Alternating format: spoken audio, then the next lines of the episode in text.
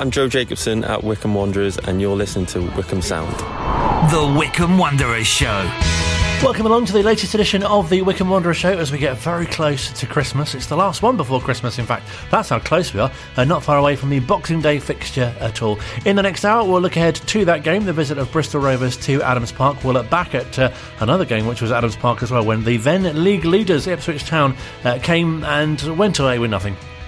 In fact, the home side got a 1 0 win, which was uh, fantastic. We'll hear from Phil as well. Sound effects provided by Luke. Uh, more on that in a second. Uh, but uh, also, uh, we'll have our match debrief with the uh, Wycombe Wanderers head of audio and broadcast, host of uh, top podcast Ringing the Blues, and of course our match commentator as well. They're all one person, you know. Uh, we'll also hear from manager Gareth Ainsworth, get his post match thoughts, and goal scorer Brandon Hanlon as well. That's a lot to pack in from just one game, isn't it? Uh, all that's on the way as well. Plus, we'll hear from the manager a little later on as well, previewing the Boxing Day clash, and we'll have a Christmas message from him as well, as you'd expect at this time of year. We'll catch up with uh, someone who's made over 300 appearances for the club. Uh, that's Barry Baker. Uh, he uh, is a former midfielder as well. We'll be getting his thoughts as we uh, catch up with him from his home in Bray, near Maidenhead. Won't give his full address, uh, but that's on the way a little later on as well. And we'll find out more about the recently rebranded Wycombe Wanderers Foundation, formerly the Wycombe Wanderers Sport and Education Trust. We'll hear from Mark and Kirk as well uh, in the next hour. Lots to bring you as well, but first we start with some highlights from Saturday. Right, we are underway then under the lights in snowy Buckinghamshire. Wycombe Wanderers taking on Ipswich, and Ipswich launch the first attack down the their left-hand side. Here's McCleary. Can he crack the defence? Lolls it back, and he finds McCarthy steaming in. McCarthy, shot charged down. Wing heads it goalwards, tries to lob it over Walton. He's a tall keeper and he's well positioned. But Wycombe Wanderers with their first real attack there. Long clearance from Ipswich to Alfie Mawson. Mawson just steps aside from Chaplin, feeds it into McCleary, lets it run to Obita brilliantly. Obita into the box and then slid in by Hanlon on target, saved by Walton, but decent move by Wycombe. A lovely bit of brain work there by McCleary. Just stepped over the ball, didn't he? Made the space. That's class. Yeah, you see GMAT just sort of take take the sting out of the defender by letting it run to Geordie, and where the space is, great ball across the box. Always going to be a tricky one for Brandon from there, but he did well to direct it on target. Well, ball headed forwards onto the chest of Ladapo. Wheeler gets the ball back for Wycombe, finds Wing. Lovely little pass to, to Wheeler from Wing. Then to Hanlon. Hanlon's done well. He's bullied Davis. He's still going now. Humphreys hand. He's still going. Oh, what a goal! What's the goal by Brandon Hanlon? It's a trademark effort from Hanlon. It was all upper body strength and trickery. He brushed aside Humphreys and he looked up and drew the keeper and flipped it over his shoulder. And that is a wonderful goal. And now we'll warm you up. Wycombe Wanderers 1, Ipswich nil. Brandon Hanlon, you absolute beauty. Like you say, Phil, it's typical Brandon Hanlon. The pace, the power, the trickery in and around the box, and then the composure to slot it past Walton was second to none. And the Chairboys lead 1 0. What a goal! Mehmeti with a great tackle in midfield. Now he goes on a run, Mehmeti. Runs into Humphreys though, but he drops to wing. Wing, that's a superb ball to McCleary. First time, McCleary, left footed onto his right, goes for goal. It's deflected, charged down to the keeper. Big shout to Edmundson, gets the ball. He's then tripped over by Anis Mehmeti, and that's a yellow card for the young Albanian up against Edmundson. Goes on to his left, crosses charged down by Edmundson, but hasn't gone out. It's well defended by Evans. Oh, it's a poor clearance. McCleary! Right footed shot on the half volley, always rising. Got underneath the spin of the ball. Gareth Ainsworth claiming it's it's not five minutes yet. It is now. It is. Wycombe Wanderers have beaten top of the table Ipswich Town, who've lost for only the third time so far this season. A goal from Brandon Hanlon in the 39th minute was enough to get Wycombe Wanderers to three points. Right then, we'll leave you with the full-time score here at Adams Park. Wycombe Wanderers 1, top of the table Ipswich Town nil. A famous result at Adams Park. Uh, Phil bringing you the match commentary with summarising, excellently brought to you by Jasper Pattenden who's who's only 20. That'll make you feel old, won't it? Uh, and I'm very pleased to say we can uh, hear from Phil now, uh, reflecting on, uh, as I say, what could be a fantastic win at Adams Park come the end of the season. Yeah, brilliant performance, both on and off the pitch, because it was incredibly challenging off the pitch as well with the, the thaw. There were burst pipes happening all around the ground, uh, etc. Toilets frozen when everyone arrived first thing on Boxing Day. In fact, I don't think the temperature got um, above zero from the Sunday night before the game until probably as we got nearer to kickoff. So huge effort off the pitch as well. Uh, in what was incredibly testing conditions uh, to get the game on. Uh, credit to the ground staff as well. And then let's not forget the team who on the pitch delivered against top of the table, as was Ipswich. Um, so yeah, who've only lost, that was only their third defeat in the league of the season. So I think a real benchmark victory for Wycombe Wanderers uh, on Saturday against Ipswich and hopefully um, kickstarts us into a busy Christmas period. Because you imagine as well that would be a result and a performance that you know we'll look back on maybe at the end of the season or indeed perhaps sooner and think this was this was that was quite important. Yeah, or it could it could spell a disastrous spell for Ipswich maybe, and they never win again. Uh, we'll never know. Uh, we'll find out in a few weeks. Uh, I don't think that will happen. I think they're a good side, but I think Wycombe had their game plan down brilliantly, and it was the Wycombe of old. It was that kind of this nick a goal and then really dig in in the second half and be difficult to break down. And as fluent and brilliant as Ipswich have been this season, uh, Max Stryjek, bar one, really excellent save in injury time in the second half. I don't think was overly stretched at all. Um, he's got excellent positional sense, which helps. So he's always stood in the right place, which uh, makes it he makes it look a lot easier than I think he actually is. Um, but yeah, he, did, he wasn't really stretched at all until very very late on in the game. That would have disappointed um, the Ipswich Town fans who travelled en masse. Uh, but it delighted the Wycombe fans, I think, who were treated to a, a Wycombe performance of old, um, full of desire, hard work. Big shout out to Jack Grimmer, um, who shifted across from right back in good form there into centre back because Ryan Tafazolli was ill. Um, but yeah, he was superb. I thought, you know, from one to 11, Wycombe saw out the game plan brilliantly. And uh, Gareth Ainsworth and Richard Dobson had the plan and it was put, put out to perfection. And, and Gareth was very happy afterwards when I spoke to him. Yeah, delighted. You know, really, really pleased with the boys' uh, performance. You know, I've always said that I can only put the plan in place and ask them to do it, and they've got to go. You know, the buy-in that they give me is phenomenal. The when they go out there, the work rate, the way they soak up pressure sometimes, and then individual brilliance to win games. The boys deserve that win today. They were fantastic, and hopefully every one of them will get the credit they deserve. That was a gritty performance in the second half as well, and all the hallmarks of Wycombe of old uh, all the hallmarks of MK Dons second leg away from home, wasn't it? Uh, especially in front of the Ipswich fans there. Um, they weren't going to concede. They really weren't. You know, it was. Uh, it was that. I mean, Ipswich are a huge, huge club. They brought loads of fans, loads of staff. Their equipment was strewn down the corridors of the uh, of the changing rooms, and even some of their players were stretching in the corridors. I think they brought so many players they couldn't all fit in the dressing room, and uh, my boys were stepping over them, you know, in, in, before the game. So it was almost like my boys were like, "What's going on here? You know, this is this is Wycombe. This is us, you know." And uh, I think if uh, they were determined not to not to lose the game today really were. You know, they, they had um, they had a bit between their teeth all week. We haven't really been able to train. You know, we trained in the snow one day. We we did a session in the snow because I wanted to get my shape in, into into the boys and, and tell them exactly what we were going to do. Because Ipswich play a really tough shape to contend with. They really do, you know. And Kieran changed it second half. Um, so again, I had to counter that changing again to, to put them to to hopefully to, to you know just restrict the chances and, and the possession, uh, not possession, the, the, shots that they had. They had plenty of possession. Um, but as I've always said, possession doesn't win games. You know, it's, it's what you do with the ball, and it's a real big win for us. You know, and it's uh, Ipswich Town coming to Wycombe Wanderers. You know, it's, it's, huge. They're a brilliant club. They're a massive club. The fans, their fans were great. You know, they were they travel in, in numbers, and you know, it's um, it was something that we talked about before the game. Use that as an inspiration. Use that as I'm a f- professional footballer going out to play in front of seven thousand people. I don't care what fans they are. That's great. who wants to do that on a Saturday? People give the right arms to that, and and so I told the boys use it as an inspiration. And actually, the Wycombe fans had opportunities to outsing the Ipswich fans because of the way the game went, and um, I was really proud of everyone. And oh, it's a, it's a nice Christmas present early on for for most Wycombe fans today. Very solid defensive display from, from 1 to 11. Max Stryjek, positional sense excellent. Didn't have to do anything spectacular until very very last knockings. One save, yeah, where, where, the ball went into the ground and then nearly did him, you know, and it, it would have been very, um, almost them away, deflection, you know. But um, he had to be there, and his athleticism got up, tipped it over the uh, over the post, and uh, three clean sheets in a row now for Max, which is brilliant. You know, really pleased with him. Um, but the, you know, you got Alfie Mawson leading that, that group at the back there. He's inspiration to everyone, and uh, he loves being here. Um, it's just you know Dominic Gape coming back on, you know, real big positive for us. You know, our players coming back. Curtis Thompson was training this week. Chris Forino training this week. So you know, Ryan Tafazolli was ill, um, as Sullay Kaikai was, and you know, but. I'm looking at the squad, going, "Wow, this this is this is going to get tough for me now because I've got so many good players."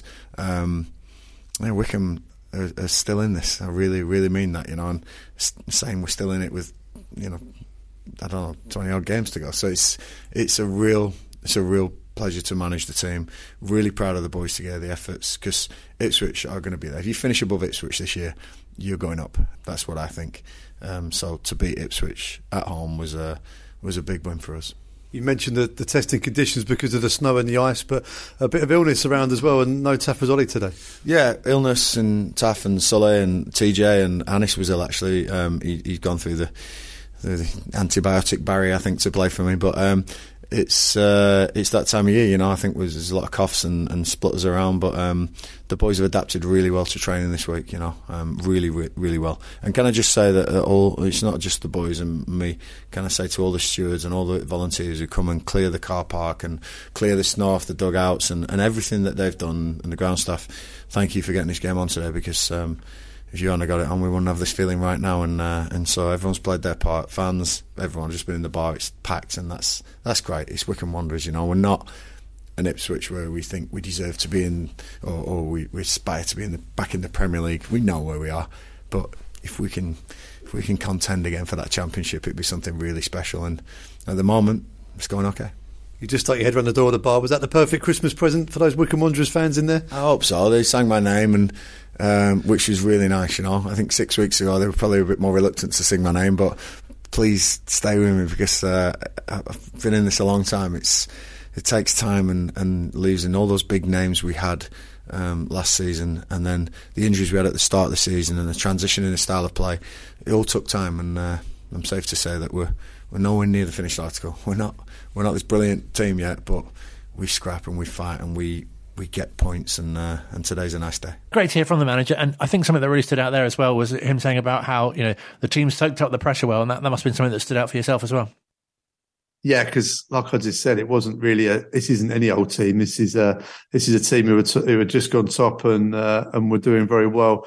And I've got you know they've got injury problems, of course, but you know with their bigger budget and stuff, they've got almost an embarrassment of riches uh, across the squad. They've got good depth, good, really good players.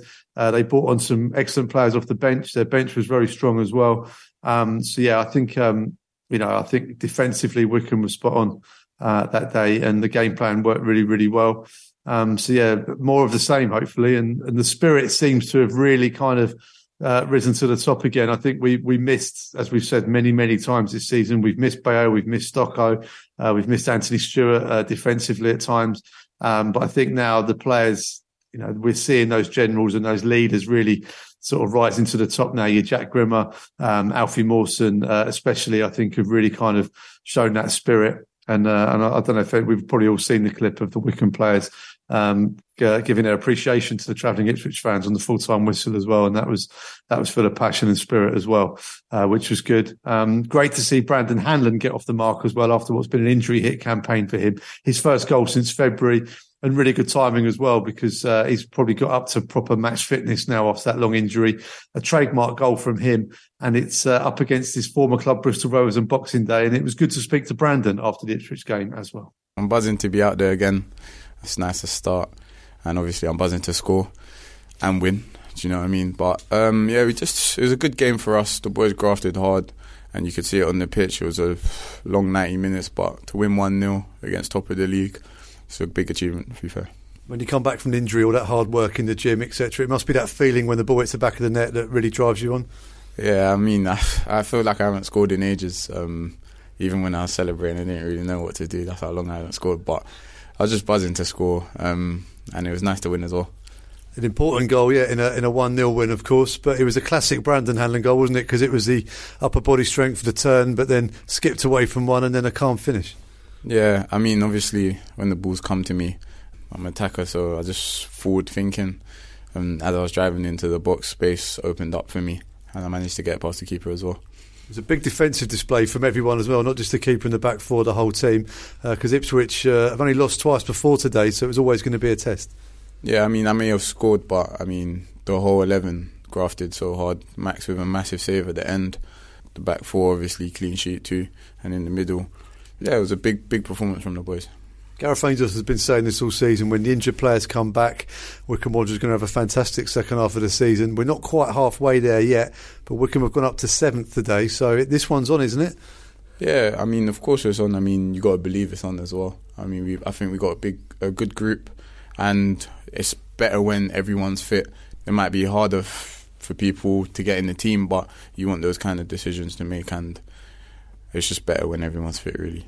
We've all struggled with the weather and the conditions this week. What's it been like? Because I know the training's been disrupted. Yeah, I mean it's been freezing, um, so cold, but part of it. You know, what I mean, you know, every December, November it's going to be freezing, so you just got to deal with it and just crack on, really. And what's this next couple of weeks look like now for professional footballer? Because we know that the games they come thick and fast now, don't they? Boxing Day, they're not many days. Long trip to Plymouth, then Peterborough. How do you prepare for that? I think you just got to take it game by game. I mean, obviously we played today. Next focus is Bristol Rovers on Boxing Day, and then after that we focus on Plymouth. So just take it week by week, game by game. A goal now gets you in the in the groove. Uh, Bristol Rovers, your former club. Yeah, my former club. Obviously, I want to keep scoring regardless of who I'm playing against. So I just want to go on a nice little run, and I'll do everything I can do to get there. Good stuff. Oh, happy Christmas, Brandon. Merry Christmas to you. Thank you. Great to hear from uh, Brandon. Obviously, someone that we don't hear from too often. And as you say, great for him to, to get a goal uh, after quite a period without scoring as well. And, and, as you say, this this period that we're going into now, it, it, feels almost like a cliche, doesn't it, to say how important the, the festive period is. But taking on a team like Bristol Rovers first, who are you know in and around Wycombe in the table, and then you know a trip to Plymouth, who you know in a similar situation to Ipswich as well. Yeah, Wycombe Wanderers, Bristol Rovers, uh, regardless of what the league table says, is always a spicy fixture because of uh, recent and not so recent history. Um, uh, but I think they've done incredibly well to come back out of League Two um, in recent times. Uh, an amazing promotion on the final day of the season last season, and they've really picked up where they left off. And and they started the season a bit like Wycombe. They had a sticky start. Um, but they've really sort of come to the fore again. They've had big players coming back from injury. They've got some really good loanee acquisitions. So I guess it'll be key if they can keep hold of some of those in January as well, if they're going to kick on. But they're one point behind Wycombe going into Boxing Day. They'll be looking at the top six and thinking, well, why not? Um, we're in the right position. We're a bit under the radar. No one's really talking about us. Um, in a footballing sense, and Joey Barton's been there and done it before with Fleetwood at League One, took them to the playoffs, and uh, unfortunately for them, they fell uh, against Wycombe Wanderers in uh, in that back in that 2020. Um, but yeah, so Joey Barton knows what it's all about in League One. Um, and it'll be interesting to see what happens on Boxing Day because I think it's going to be a stern test for Wycombe Wanderers and also Bristol Rovers, two form teams going at it uh, on a on a festive fixture. Um, bit of spice with the history as well. It's all set to be a Christmas cracker, Colin, and I do not apologise for that joke. Please don't, and I do hope that your, your tie will make a, a festive return as well. I don't like wearing a tie unless I'm going to a wedding or a funeral. I mean, Boxing Day, I'm not sure. Possibly, we'll see. and as well, something really nice that we had the cl- three clean sheets uh, in the last games. And, and does it really feel now uh, something's starting to click with the with the injured players coming back as well? Yeah, Josh Scowen in front of a back four. Uh, Jack Grimmer back to his best. Uh, Alfie Mawson, well, he's just been excellent since he's come back and is continuing to be uh, to be fit and raring to go, which is a joy to see. Uh, Ryan Tafazolli missed out due to illness, so hopefully he's back in contention as well. Because now we're starting to see uh, the squad coming to the fore too. Um, but yeah, I think the big one was Josh Scowen really when he came back and has just added that, that bit of tenacity in midfield. Um, and it allows the likes of Lewis Wing to kind of start picking passes as well. Um, so yeah, I think really good to see. And the switch round against um, Pompey when Brandon Hanlon came up and led the line, that seems to have caught a few people by surprise. The uh, the sort of people who come on uh, and do interviews and say, "Oh, we know we know what we're going to get when you're playing up against Wycombe, you know, the big target man, long ball, etc." Um, and they've been a bit surprised because it, has been more about Gareth McCleary, Anis Mehmeti, and, and Brandon Hanlon of late. Um, and Vokesy off the bench, uh, wonderful option, but he's going to be chomping at the bit to get himself back in the starting lineup as well. Um, so great position for Gareth Ainsworth to be in. Difficult decisions, um, lots of options for him, uh, and hopefully um, he's been saying it for a little while. The second half of the season, he was predicting big things. I'm hoping he's right. And something a bit special about Boxing Day football at Adams Park as well yeah, Boxing Day is a wonderful tradition, isn't it? Everyone's been keeps up inside with their relatives, having a great time, and then they think, right, Boxing Day, let's go and get some fresh air, let's get down to football. Uh, take the family with you, of course. You know, bring bring everybody. Uh, it'd be a wonderful time, Adams Park. So yeah, Boxing Day football, wonderful. Um, Bristol Rovers will travel well. They always do. Should be a, cra- a cracking atmosphere. And hopefully, um, three points for the Wycombe Wanderers uh, home faithful. That'll be a wonderful way to celebrate. Well, wish you a happy Christmas and uh, look forward to hearing uh, the commentary on uh, on Boxing Day. Yeah, we got Jasper Pattenden with us on Boxing Day as well, so that's going to be great. Uh, he made his debut last week, so yeah, should be a great commentary uh, on what will hopefully be a very good game. Thank you so much, Lee, for your time. Cheers, Colin. Happy Christmas, everyone. Always enjoyable having Phil on the show, and as I say, he'll be bringing you the live commentary. And don't forget, if you want to hear in full those chats with the manager and Brandon Hanlon, or Brandon O'Hanlon, as I call him here, uh, then uh, check out Wanderers TV The Wycombe Wanderers Show, Thursdays from 7.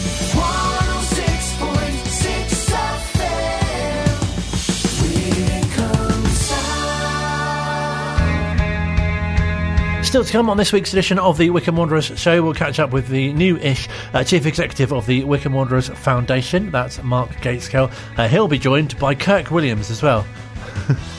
Don't know why that's funny. Uh, but first, uh, we'll uh, continue our uh, regular catch-up with a member of the Wycombe Wanderers Ex-Players Association. This, a former midfielder who played over 300 times at Loakes Park. Well, certainly for the club. Some of those weren't all at Loakes Park, obviously.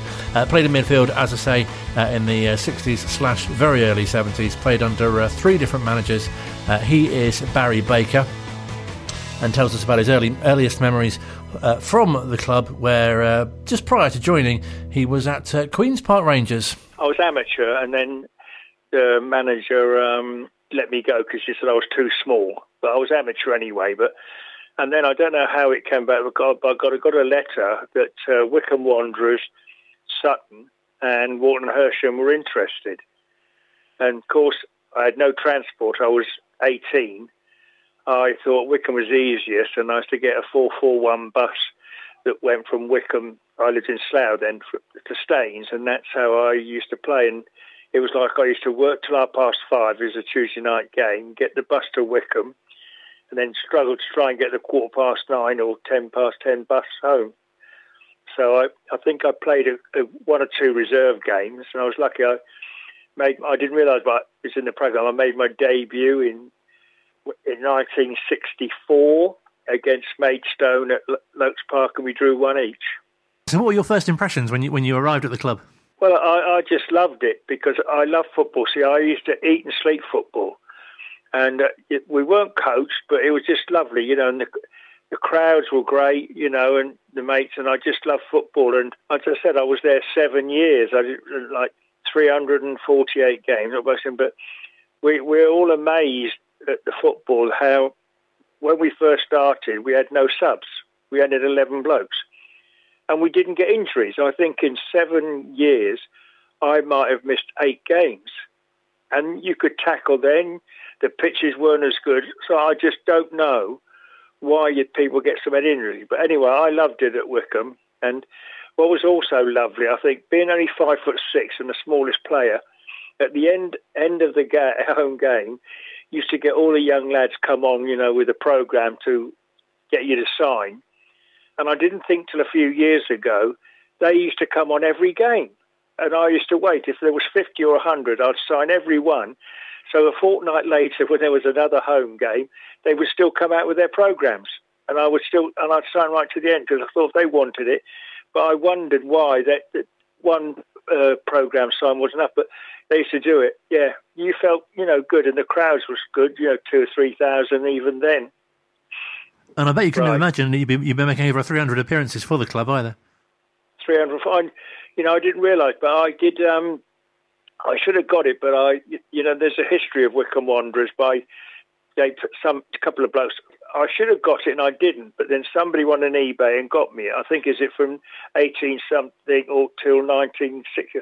But that's when I looked at the games, you know, and I was amazed. But it was um, a game at Wycombe where they they brought a lot of players back that had done a lot of games, and I think I might have been like 24th in the list of games, you know, so, which is great. And we were introduced from a door into the Caledonian suite. and they said Barry Baker, 348 games, 12 goals, which was embarrassing really for half that, really. But I thought apart from that, you know, I, I know that when Brian Lee took over, whatever, he used to say, you, at least I should have at least four shots a game, and he used to have goes at me for not shooting for goal. But if you look at the blokes I was playing with, Len Worley, Keith Samuels, Paul Bates, Tony Horsman, they scored, got, not that I didn't need to, but they scored the goals. You know, it's just a fault in my game that, you know, if I had my time again, I would have shot more. But uh, also as well, when I first started out at QPR, I was a defensive midfield player. I just marked the best inside forward. And I'm not being big head. I just found it easy because that's all I did.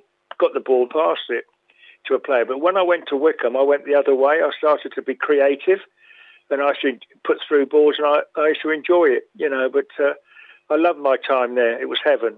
Yeah. You must have seen so many changes during your time at the club as well and playing under different managers.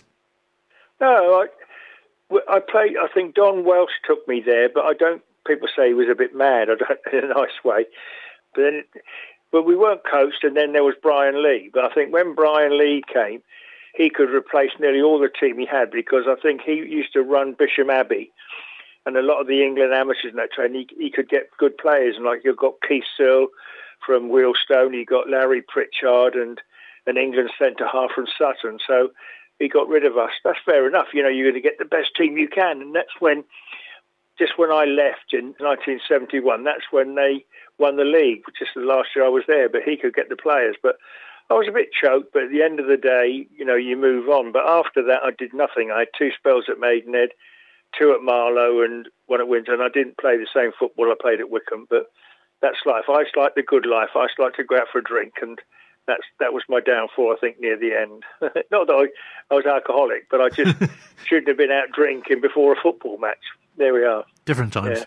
Yeah, yeah. And then, uh, to be honest, I also I played for the county, which is I played for the Bucks and Bucks. I think over ten times, which was nice. You know, I mean, got picked, and then I captained the south of England against the north of England at the old Ayresome Park, Middlesbrough. And my relations come from County Durham, and they came down, and I had a stinker, had a stinker. And what was great, they they don't mix their words. They didn't just say nothing. They said to me, "You were useless." but there we are. And then I also played for the uh, FA 11 against the British Army, and you know, so I, I, had, a, I had a fair few honours, and I I love my time at Wycombe. You know, I love going back now, and it's lovely is occasionally because a few people still know me, but but they've got to be over sixty. But it's lovely that sometimes they'll stop you. We'll have a chat, and they've they've been watching Wycombe, you know, say sixty years, which is absolutely brilliant. You know. There must be something really special about, as you say, be someone reminding you of, of a game that they watched that, that you played particularly well in, for example. I think it was 1966 we played Bedford and they were in the Southern League. And we played, I think, four games. Then you play to a result, you know, and I've got nothing wrong with that now. I think it's great. But I know that we were in the press, you know, the Daily Mirror had a photograph in there about the game. And I was in the background, and also you might remember there was there was a newspaper. I don't know if it was the Herald, but there was a newspaper. It's folded now, but it was a national newspaper. And there was a gentleman that wrote about the game called Clement Freud, who was well known. He, came, he, went on to be an MP, but he would write was writing about the game, and he would have a paragraph talking about Wycombe. The next paragraph was like a nuclear war or something. Then he went back to Wycombe and it, he went on, you know, he's writing on two completely different things. And at the end, he said something like, "These two teams have played 400 or 500 minutes of football, and they said they've got as much chance of winning as I go at the moon." But it was great, you know. It was just he wrote about two different things, but it was lovely in the press. It was nice to read. And something else which really stands out from speaking to other players from your era at the club, and obviously the fact that you're still, you know, in touch now, is, is how well you all got on. Oh yeah, you know, I had a friend, of, one of my best friends, who died about seven years ago. His son didn't have many friends, and he said the thing I said if you'd have played football, you'd have still friends for life. And I had two, my two best friends they both died within the last four years, is due to football. And it's due to keeping them. And there's, you get camaraderie and there's people, you know, you've known for life. And that's through football at any level. And you can't beat it. You know, your mates, like I used to play on a Sunday, and it was lovely to go in the pub after the game when it was only over to us, have a shandy and a good banter. You know, and, and it's, it's lovely now. I'm with three players that come regular that I've known since 1964, which is brilliant. Yeah. And it must be incredible for you to see the team now compared to, you know, when you played as well. Well, I'm glad I played when I did, see, because I didn't kick with my left foot. Terrible. But then, because we had five forwards, used all the pitch, you know, so you had nobody, you know, like all 10 went over together or whatever, or 20.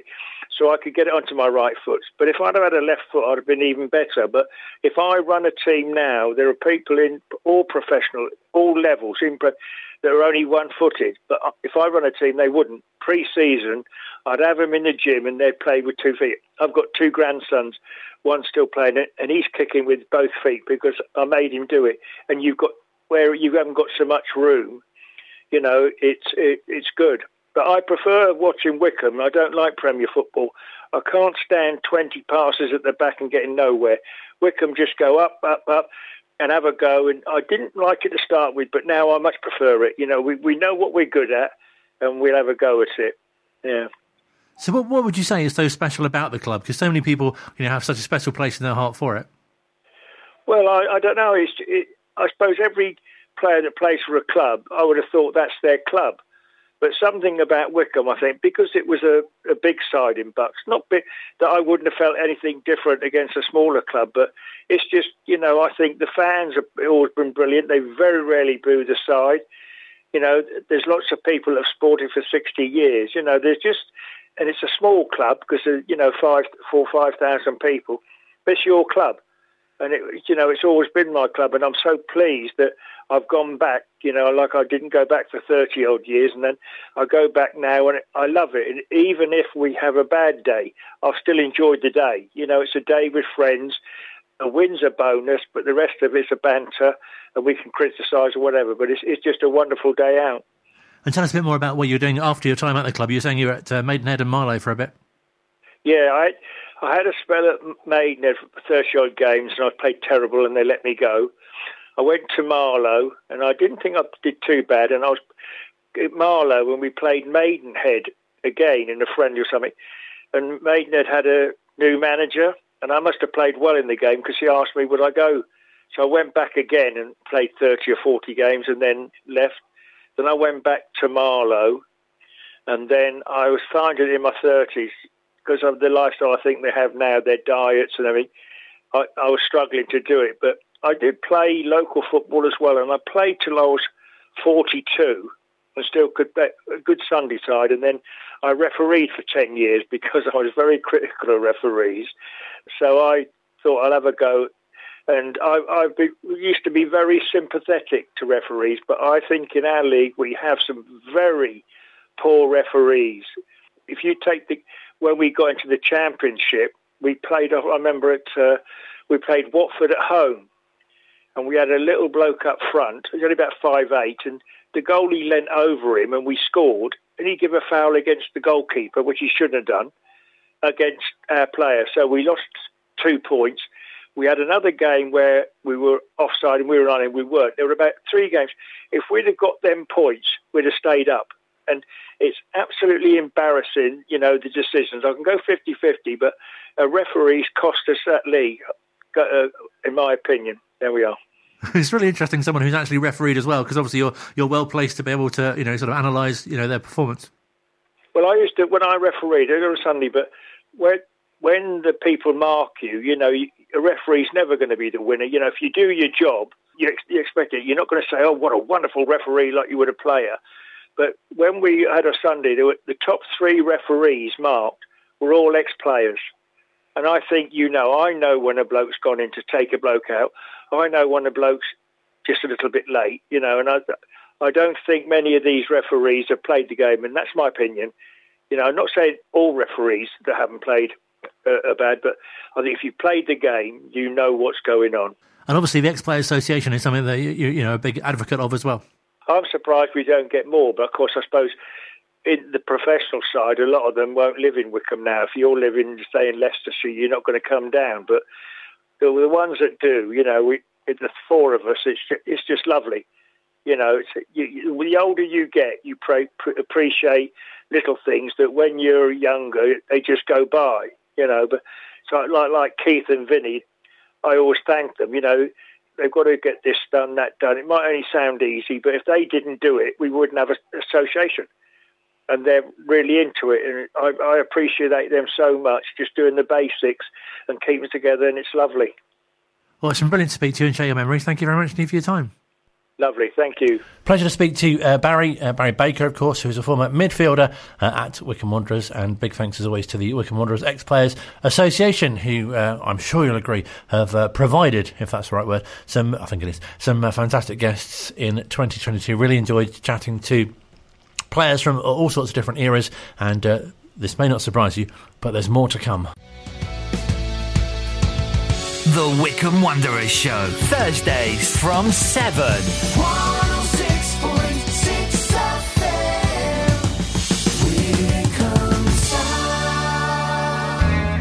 Still to come, we'll hear from manager Gareth Ainsworth, who has a Christmas message uh, for for fans as well. Uh, Luke's been providing uh, sound effects on backing vocals this evening. You're welcome.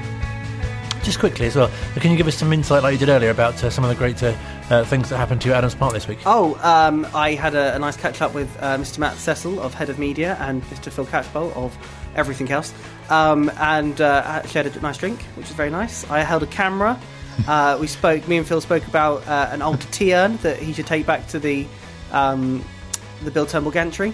And yeah, it was, it was, a very good day. Nice. It's actually quite nice to see Adams Park all snowy. Brilliant insight. Uh, more from uh, Luke on uh, future episodes of the Wycombe Wanderer Show. That sort of insight you can't get anywhere else you'd probably get better insight somewhere else. um, as I say, uh, more from the manager in a few moments' time as well. But first, uh, I'm very pleased to uh, bring you some uh, more information about the recently renamed Wycombe Wanderers Foundation. Uh, we'll hear from uh, Kirk in a few moments' time. but first, Mark, who's the newly appointed chief executive. Hi, Colin. Thanks for the invite. Um, it's been a whirlwind. I've I've completed nearly three months already, which has gone gone really quickly. But yeah, so I'm a the new chief exec at uh, Wycombe Wanderers Foundation, formerly WW Set.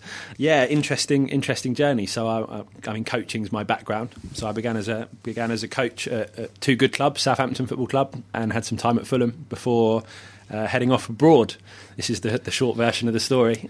Went out to the Middle East and, and thought I'd stay one or two years, and stayed 11 years over in uh, the UAE in Dubai, and sort of had shifted across from coaching to, to kind of sports business.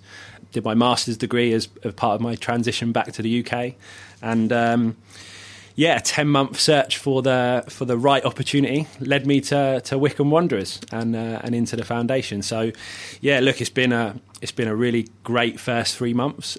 Very fortunate, and I'm not just saying that because he's next to me to uh, inherit a really great team of people. Um, just just fantastic people across the board, and a great sort of base to build from. So, you know, the foundation was was already doing some really great things. For me, it was a question of how can we grow and improve what we're what we're doing, and part of that was sort of our rebrand, which I'm sure we'll, we'll come on to, and we've got lots of new exciting projects happening as well. So, for people that don't know, what what, it, what is the foundation and what what do you do? Yeah, so the foundation is the the charitable arm of the football club. So, you know, the football club is our kind of key partner, key vehicle. It's the brand, it's the identity, it's it's what people engage with. You know, people are. Um, particularly in the Wycombe community, obviously have close links to their local football club, um, and we're their charitable arm. So, our kind of key objective is to deliver programs to to ultimately benefit the community. And it really feels like a. I'm sure you've since your short time at the club, it really feels like a real kind of family, and and, and the, just the local area, how you know what you do brings people together. Yeah, honestly, I think I, we said this in a post yesterday. Lots of clubs say, "Oh, we're a family club," and I think it's easy to say that, but harder to consistently prove that, I guess. But that was my impression of Wycombe before I before I came on board. It, you know, I'd, I'd, had and gone through some interview processes at, at other clubs, and yeah, I felt I felt that from Wycombe from the outside, and I felt that through the interview process, and then I felt that instantly when I when I joined the club. I was uh, I was invited very quickly into lots of different committees, sort of the, the safeguarding committee at the club. We have an EDI committee. And and yeah, I was I was invited and, and integrated into what are two separate entities. Yes, we're very closely linked and we're part of the football club, but we are also our, our own entity. But it doesn't feel that way. You know, we, we had some of the ex players sort of donate some money, which again we'll, I'm sure we'll come on to talk to. Um, so I had some ex players down at the foundation yesterday, and I was dealing with various people at the club. So it's, it's very well integrated and, and is one big big family. Yeah. Tell us a bit about yourself and your, and your role in the foundation. Uh, so yeah, I've been working at Wycombe Wanderers Foundation now for, uh, for, for many years. My current role is that I'm head of sports participation. So I overlook sort of two key areas of the uh, the organisation. We have our elite development academy, where we work with gifted and talented players that may be attached to junior football clubs, and our aim is to try and challenge and stretch them, get them training on a regular basis with like-minded players, and for them to be the uh, the, the very best we can or the very best they can be. So, on average, we probably work with about 450 players on a weekly basis.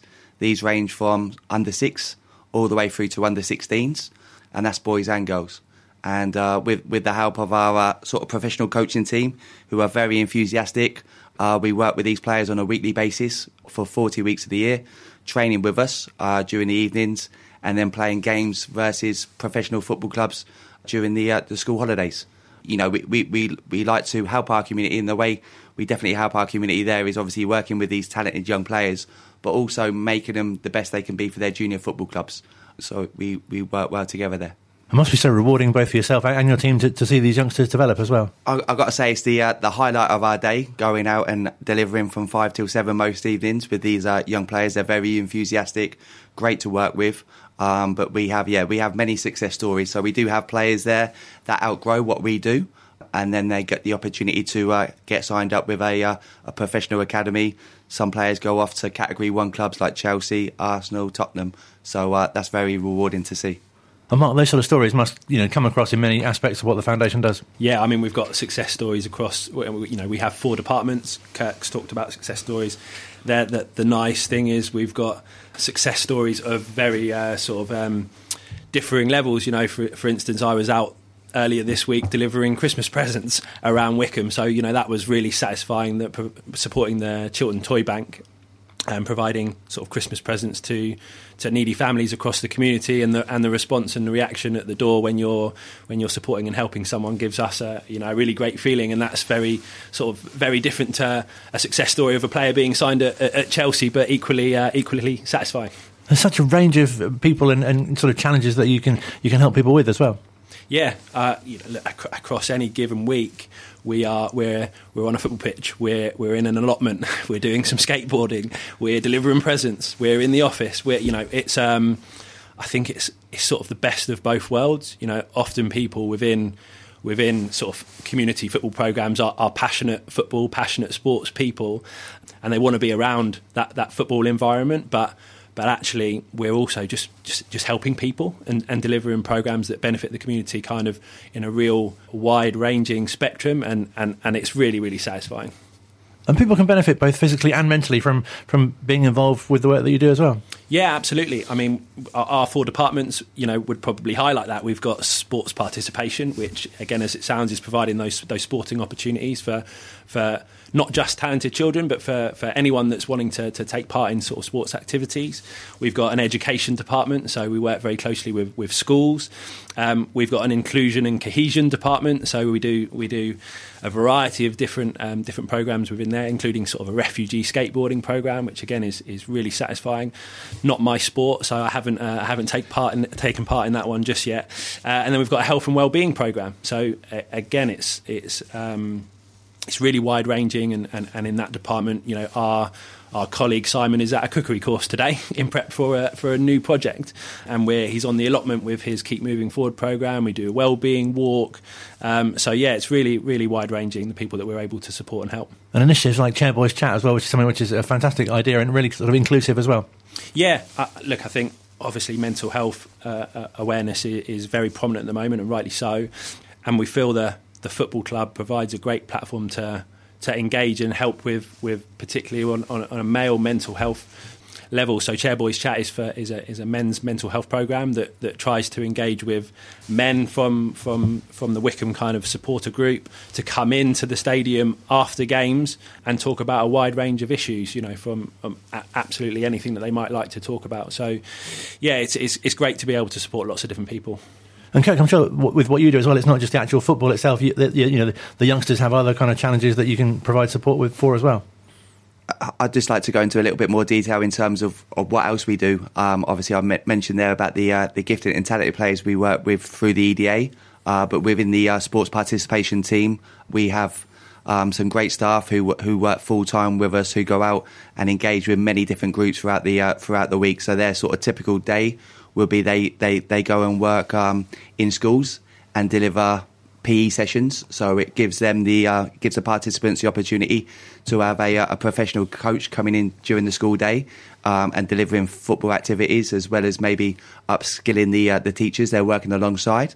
Um, and then we would stay on and do um, after school clubs within the school. So again, we're working with children that may play for junior football clubs and want to learn a few more skills, flicks, and tricks but also gives them an opportunity with their experience to, to be leaders uh, with, with, their peers. But also, it's an intro- introduction to football for, for some of our participants.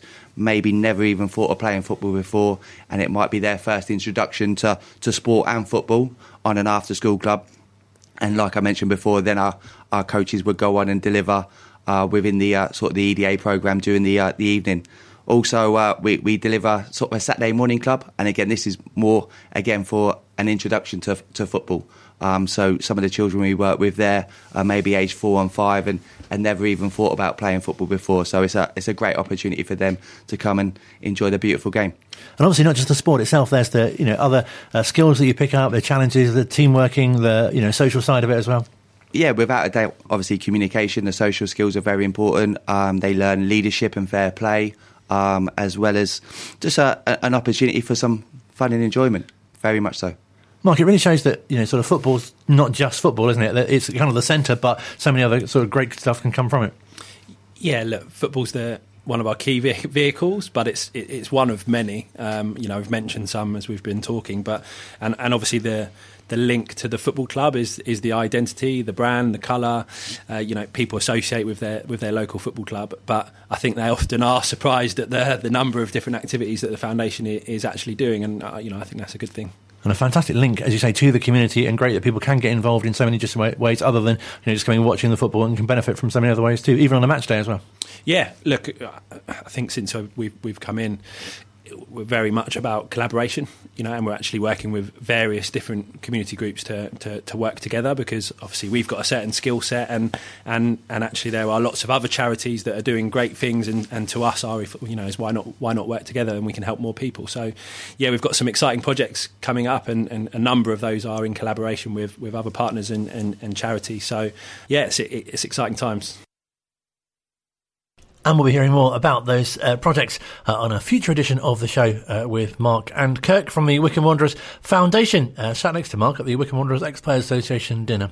So just, goes to show if you sit next to me at a, at a meal event, you could well be on the show. Uh, finally, for this week, we'll hear from manager Gareth Ainsworth. Uh, we'll look ahead to the visit of Bristol Rovers. But first, a fantastic victory against who were then top of the table, Ipswich Town at Adams Park last Saturday. You know, I thought first half it was it was great. You know, we watched the first half again and and I thought that the uh, the way we played and the and the way we uh, we got up Ipswich was very good. You know, so some chances in the first half like they had, but then second half we made the decision to to sit back and let them have the ball because they were they were changing team, changing formation. I had to change formation a couple of times to counter that, but we sat back in and uh, and defended everything that they chucked at us. I, I, felt that it was the right time and the the form we're in at the moment, the clean sheets um, I thought it was the right time to uh, to soak some pressure up and maybe catch them on catch on the counter, which didn't happen a great deal. But um, the main thing was we got the goal and, uh, and the boys defended really well and and you know all, all, for one brilliant save at the end from Max. I don't think they threatened us really too much in that game, and uh, that's testament for all the work rate of all the players that that uh, you know played that game. And as you say, the, the soaking up of the pressure, something else which really pleased you as well. Yeah, we've done it before. You know, we we we we call it our deep press, and we've we've done it in various games. You know, it's often paid off for us as well. You know, there's a couple of times where I can remember it hasn't paid off. Norwich at home, I think, and Sunderland away, uh, in, just to name a couple. But MK Dons in the semi final last year that that worked, and and you know, Lincoln City a couple of years ago at home. You know, we, we've really got a, a knack to this. Um, soaking the pressure and, and actually uh, having an attitude to go right yeah we know they're going to come on at us and, and you've got to you've got to soak it up and uh, I think we saw in the World Cup recently, a lot of teams did that. They they played on the counter, you know, especially some of the smaller teams, and you know your, your Morocco's and your and your, and your Saudi Arabias and, and, and teams like that. They they really sat in, and and and Japan's were, were, were you know the masters of it, and they get great credit for it. Whereas we seem to get stick sometimes saying we don't have any possession, but um, that's the way the world works, I suppose. And uh, we'll, uh, we'll we'll surely get credit one day, but the only credit the boys need is the credit from me to say well done. They uh, they were excellent. They really were. Uh, the effort that they put in was um, was superb, and uh, and I, I, thought we could have played there for another half hour, and uh, and we've still you know had a, had a nil against. It was it was that secure. And you mentioned the clean sheets. Obviously, three games without conceding a goal again must be so pleasing for you. Yeah, of course. You know, you you you, you automatically get points with clean sheets, and uh, and that's that's something we talk about. We got some proud defenders. Alfie Mawson coming in as uh, as really given us a new impetus at the back there. You know, even with Ryan Tafazolli ill at the weekend, Jack Grimm was slotting inside, and Jason McCarthy coming in at right back. Work, yeah, we really worked well. So no, I'm, I'm pleased with uh, with the rotations we're doing, with the, the attitude we've got at the moment, and and everything you know that's that's going on here. It's uh, it's a nice place to be, and uh, and hopefully we can have a, a, a, decent festive period, which is something that we uh, we have struggled with over the years, but we have a we have a plan for that. And great to have another home game on Boxing Day. You were saying, obviously, what great support against Ipswich and, and large numbers and going to the bar afterwards and, and, the brilliant reception you got there. Yeah, it was really nice. You know, it doesn't always happen. Obviously, after a defeat, it's very tough to do that, and after a win, it's easy. But um, it was nice to give Christmas Day with a with a win under the belt. You know, the boys can uh, the boys can go and enjoy it. The fans can go and enjoy it, and we've got Bristol on, on Boxing Day, which you know feels like a sort of a, you know a different part of the season. You know, once you get past Christmas and. Uh, like I say, we've got three big games now coming up in uh, in, in, six days, and, and, we've got to be ready for them. But um, I'm sure Bristol will bring a bumper crowd, and uh, and hopefully the Wycombe fans will turn up with uh, with little else to do on Boxing Day apart from nurse a few hangovers or work a bit of turkey off, uh, get down Adams Park and uh, and watch the boys because uh, we're in, we're in a decent run of form at the moment, and I'm, I'm pleased with them. It should be another great game as well, because obviously Rovers in, in a similar uh, vein of form to, to Wycombe, and uh, obviously just a, a, point or two behind in the table as well. No, listen, Joe's done a great job. Real, really has, you know, and, and you know he, he has uh, he has his critics, he has his fans. I'm, I'm a fan. I think uh, I think he, he, he speaks his mind, and he's not afraid to upset people, and, and I, I think that's a rarity now in, in, in the world. But um, he's definitely got Bristol Rovers in a in a, in a good place. Uh, they're playing some good football. They're looking solid. They're scoring goals and very similar to Wycombe, You know, we can't compete with these top top teams in our league, but we can uh, we can get those unbuyables that that that mean so much, and we uh, we make them count. And I'm sure it'll be a good game on Boxing Day. And it really shows the sort of progress of the, the, the, team as well. That you know where you are in the table currently, and you know recent results as well. Just going into this, as you say, second half of the season with with such optimism. Yeah, I've always said that the second half will be stronger because I know what we've got in the treatment room. I know what was coming back. It's Thompson, Chris Forino, Dominic Gape all all back training now. You know, we, we have no injuries at the moment, which is great. You know, have, I'm sure that um, touch wood that we we uh, will try and not pick any up, but um, you know, it's football. You, you do get knocks and you do get whacks, and uh, and I'm sure that some more will come this season. But at the moment, um, I've got a pretty pretty healthy squad to pick from, and uh, as I said, if if we can be in and around it by the end of the year, uh, I'm sure we'll have a good second half of the season. I'm I'm really looking forward to that. And just finally, do you have a, Christmas message for the fans? You know, a bit like the Queen or, or King now, of course, uh, on Christmas Day. I d- definitely uh, don't refer to me as Queen or King at all. I'm, I'm not, nothing like that. But um, if I can put smiles on faces uh, on a Saturday, then uh, definitely helps the uh, the Christmas spirit. But I just want to say to all the Wycombe fans, thanks for your support as always. You know, it's it's, it's fantastic, and we've got one more home game this this calendar year. Uh, if you can get down and support us, and we, you know, we'll see everyone back here for well, it's a couple of weeks after that, I think, for the, the, Sheffield Wednesday game. You know, that's going to be huge. So, yeah, thank you for your support. I think 2022 has been a decent year for us. Uh, somebody put something in front of me the other day saying we're in the top 20 of points gained clubs in the country out of the 92 clubs. And for me, that's real success for Wycombe Wanderers and, and everyone's played their part. So thank you. Please get down Boxing Day and everyone have a, have a safe and, and Merry Christmas.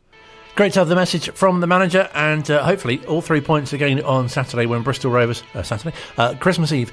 No, Boxing Day. What's it called? what day is it? Uh, I've started already. Uh, there'll be between Christmas and New Year. Nobody know what day it is. Uh, Boxing Day, of course, three o'clock kick off at Adams Park. The visit of Bristol Rovers, and then we've got the the trip to Plymouth on Thursday the 29th. But we'll speak to you before then. Have a great Christmas.